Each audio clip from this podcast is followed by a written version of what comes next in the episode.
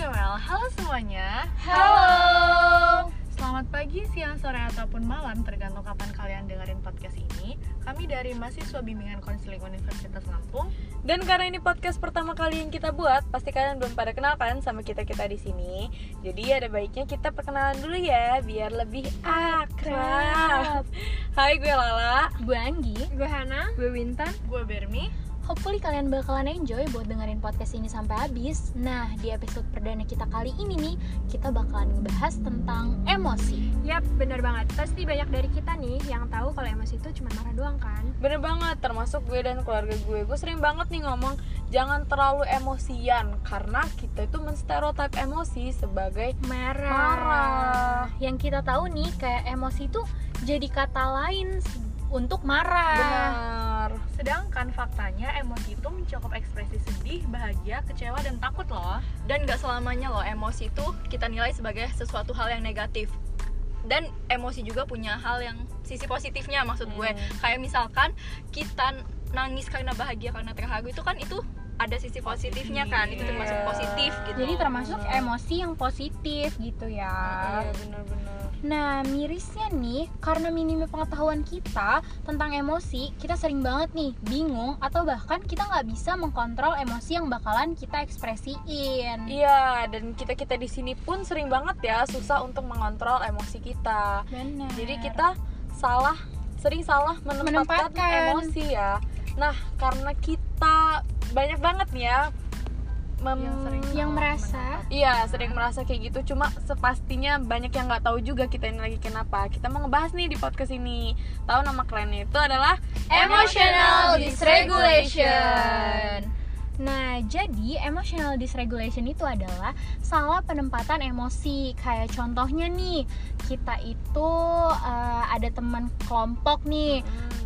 Pa- di hari yang di hari yang harusnya kita tuh kerja kelompok ada salah satu teman kita yang nggak bisa datang nah padahal dia tuh udah ngejelasin ke kita kenapa dia nggak bisa ikut ngasih alasan jelas lah ya. bener tapi karena mungkin sebelumnya itu kita punya konflik nih sama Hmm. dia jadi itu dijadiin sebagai pematik emosi-emosi kita yang nggak kita keluarin sebelumnya jadi malahan emosi-emosi kita itu kita keluarin di tempat yang Nggak salah seharusnya ya. yang sebenarnya masalah-masalah simpel itu dijadiin kayak masalah berat Iya, yang iya, bikin bener-bener, bener. konflik-konflik yang serius gitu karena banyak orang yang memendam itu ya karena kan kalau sebenarnya kita kalau banyak mendem itu kan nggak baik juga untuk kita ya Bener. jadi kan efeknya ke teman-teman kita pasti Justru hubungan ke kita sama lingkungan dia ya. nah, hubungan kita sama dia itu pasti agak merenggang lah karena Iya. hal-hal kayak gitu ada salah pahamnya Iya, bener gitu gitunya banget. Nah, emotional dysregulation itu termasuk gangguan psikis juga loh, Kak.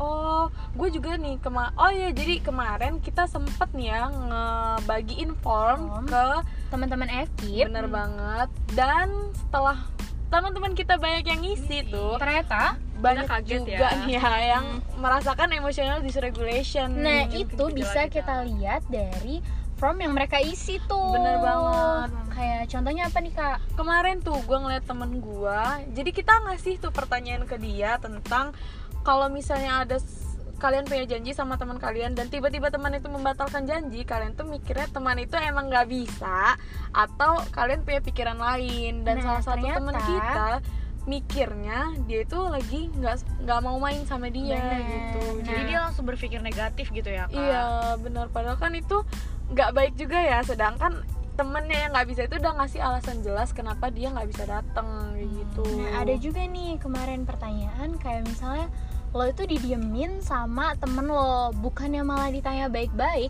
ternyata malah lumayan banyak loh kak yang ngisi dia tuh malah marah balik ke dia Oh, marah iya. balik ke yang ngediemin gitu Seharusnya kan kayak gitu tuh perlu dilurusin gitu ya, kayak diomongin baik-baik gitu. nggak bener perlu jadi langsung. harus ada komunikasinya lah ya Hmm. dan pasti berefek banget ya sama hidup kitanya kan karena pasti eh, gimana ya nggak enak loh kita ada masalah tapi nggak kita selesaikan malah kita biarin aja kita kayak sok nggak butuh dia Iya. padahal sebenarnya kita juga butuh dia kan jadi Nah. kita gengsi-gengsian kan karena bener kayak jadi gitu. saling nahan ya bener kayak yang gue tahu nih emosi itu ada tingkatannya kayak dari tangga yang pertama tuh harusnya dia naik ke tangga yang kedua ketiga gitu cuman seharusnya emosinya itu dikeluarin justru nggak dikeluarin nih malahan emosi yang terpendam itu bakalan langsung keluar di hal-hal yang bisa dibilang ya ringan-ringan Oh, lah sepele receh lah ya, gitu simple. bener sebenarnya kita juga nggak cuma kita pun sebenarnya bingung ya pasti yang merasakan Iya. emotional dysregulation itu sama diri kita sendiri bener pertama kan orang lain pasti mikirkan ini, ini orang kenapa sih kayak gini doang marah iya sebenarnya kita juga pun yang merasakan itu bingung ya kenapa kita kayak gini ya mungkin karena kurang kontrol Banyak dia faktor itu. kitanya ya. juga bakal nggak nyaman sendiri nggak sih Sama diri Iya. sendiri.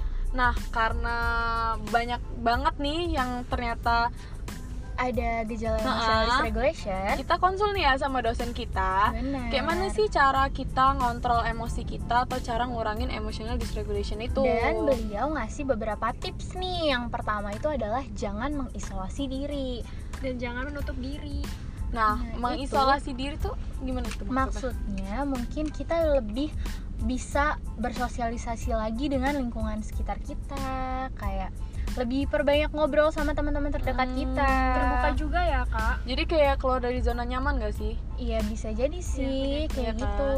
Kayak contohnya nih dia kayak ada masalah yang tadi kan ya Iya. eh, seharusnya yang pa- harusnya dia selesaikan dia malah diem diem aja jangan mengisolasi itu mengisolasi diri tuh kayak yaudah lo jangan gengsian gitu loh yang Benar. penting masalah lo selesai dan kedepannya juga pasti lebih baik kan Lebih kalau masalah itu enak. selesai ya iya. Nah selanjutnya nih ada tips lagi nih dari dosen kita. Hmm. cair salah satunya ada cairkan suasana dengan perbanyak humor Ya, jadi kalian tuh harus nemuin loh Iya, apa sih yang yang bikin bikin kalian Bahagia.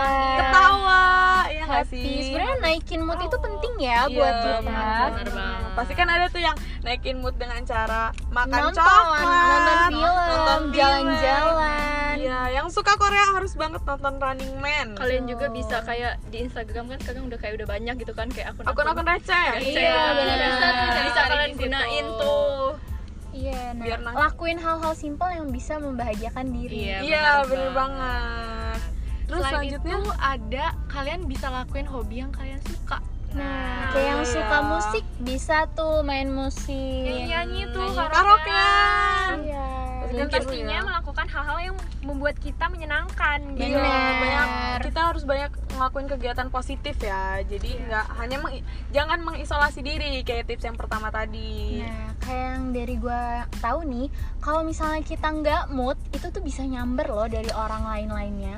Kayak kita nggak mood nih, terus tiba-tiba kita diemin temen kita, Iya, kita nggak mau ngobrol sama teman kita itu kan jadi nggak enak juga ya Iya, untuk bikin bikin kita dan suasana- orang lain jadi Suasana- awkward Ah, sendiri ah, gitu bener. Oh, nah kalau misalnya kalian udah ngerasa nih kayaknya ah gue lagi bete ah gue lagi ini nah kalian harus pintar-pintar cari gimana sih caranya buat naikin mood kalian Iya, bener banget. Iya. dan orang-orang itu pasti punya caranya masing-masing ya Iya, untuk naikin bener banget. menaikin moodnya. moodnya lagi Iya, itu ya tips dari dosen kita ya. Nah, Oke.